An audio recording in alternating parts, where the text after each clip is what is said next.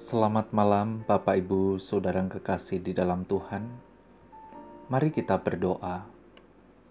Bapa di dalam surga, Allah yang Maha Besar, Allah yang Maha Baik, kami menghampiri tatamu yang kudus Tuhan, kami akan belajar kebenaran firman-Mu. Di dalam nama Tuhan Yesus kami berdoa. Amin. Pernahkah saudara mendengar atau melihat orang bertengkar berebut warisan. Mengapa hal itu terjadi? Tema malam hari ini datangnya sengketa.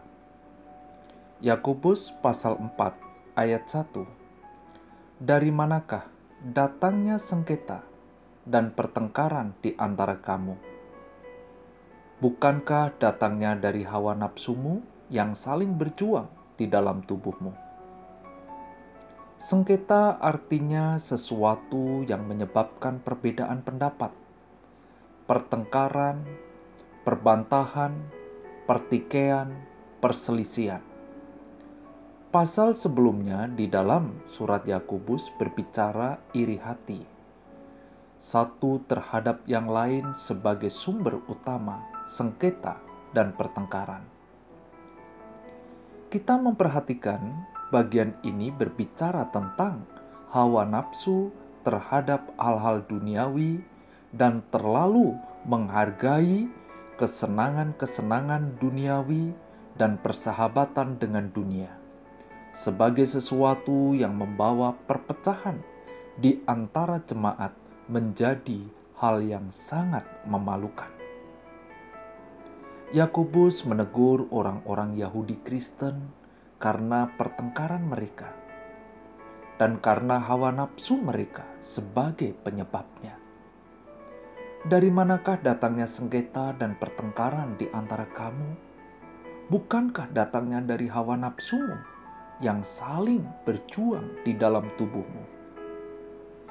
Tindakannya menghasut orang, menimbulkan pertikaian, berselisih, memecah belah, dan sering bertengkar di antara mereka sendiri. Ayat ini memberitahu penyebab persengketaan dan pertengkaran bersama, kadang dibungkus atau berdalih membela Allah. Datangnya sengketa berasal dari kesombongan, kebencian, ketamakan, ambisi, dan balas dendam manusia sering kali tanpa sebab yang jelas terjadi keributan.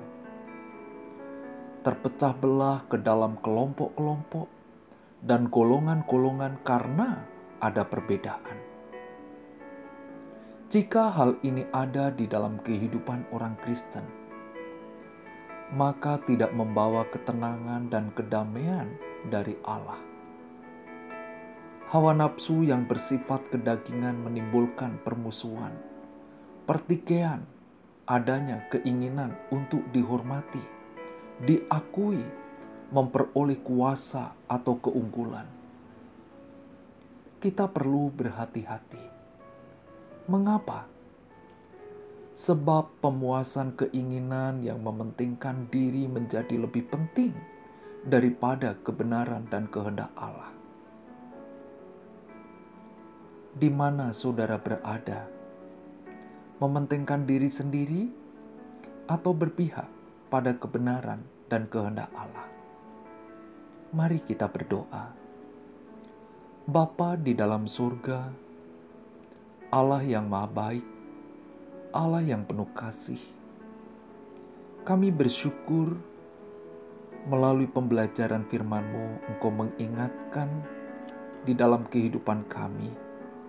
Kadang kami mengikuti hawa nafsu kami. Ampuni Tuhan, kami rindu untuk membawa dan memberitakan kebenaran dan kehendak Allah. Bapa, sebentar lagi kami akan beristirahat. Kami memohon pimpinan pertolongan dari Tuhan. Di dalam nama Tuhan Yesus, kami berdoa. Amin.